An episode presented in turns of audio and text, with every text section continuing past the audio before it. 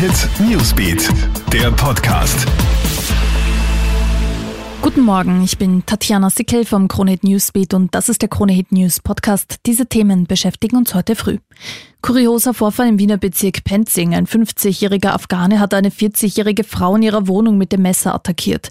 Eine Nachbarin fand die blutüberströmte Frau vor und alarmierte die Polizei. Der mutmaßliche Täter ist aber aus dem zweiten Stock aus dem Fenster gesprungen und im Baum gelandet, als die Beamten ihn festnehmen wollten. Dabei wurde er schwer verletzt. Auch die Frau hat schwere Verletzungen erlitten. Details zum Vorfall sollen heute folgen. Großes Zittern in den USA. Gleich zwei Wirbelstürme steuern auf die Golfküste und den US-Bundesstaat Louisiana zu. Das sei laut Experten in der jüngeren Wettergeschichte beispiellos. Es handelt sich um einen Hurricane und einen Tropensturm mit den Namen Laura und Marco. Bereits morgen früh dürften sie auf Land treffen. In der Karibik hat Sturm Laura bereits schwere Schäden angerichtet. Zwölf Menschen kamen in Haiti und in der Dominikanischen Republik ums Leben. Und kommt diese Woche ein Masken-Comeback in Shops und Lokalen? Laut einem Bericht der Zeitung Österreich steht im Raum, dass Bundeskanzler Sebastian Kurz eine Maskenpflicht in allen öffentlichen Räumen, auch in Shops und Lokalen ankündigt.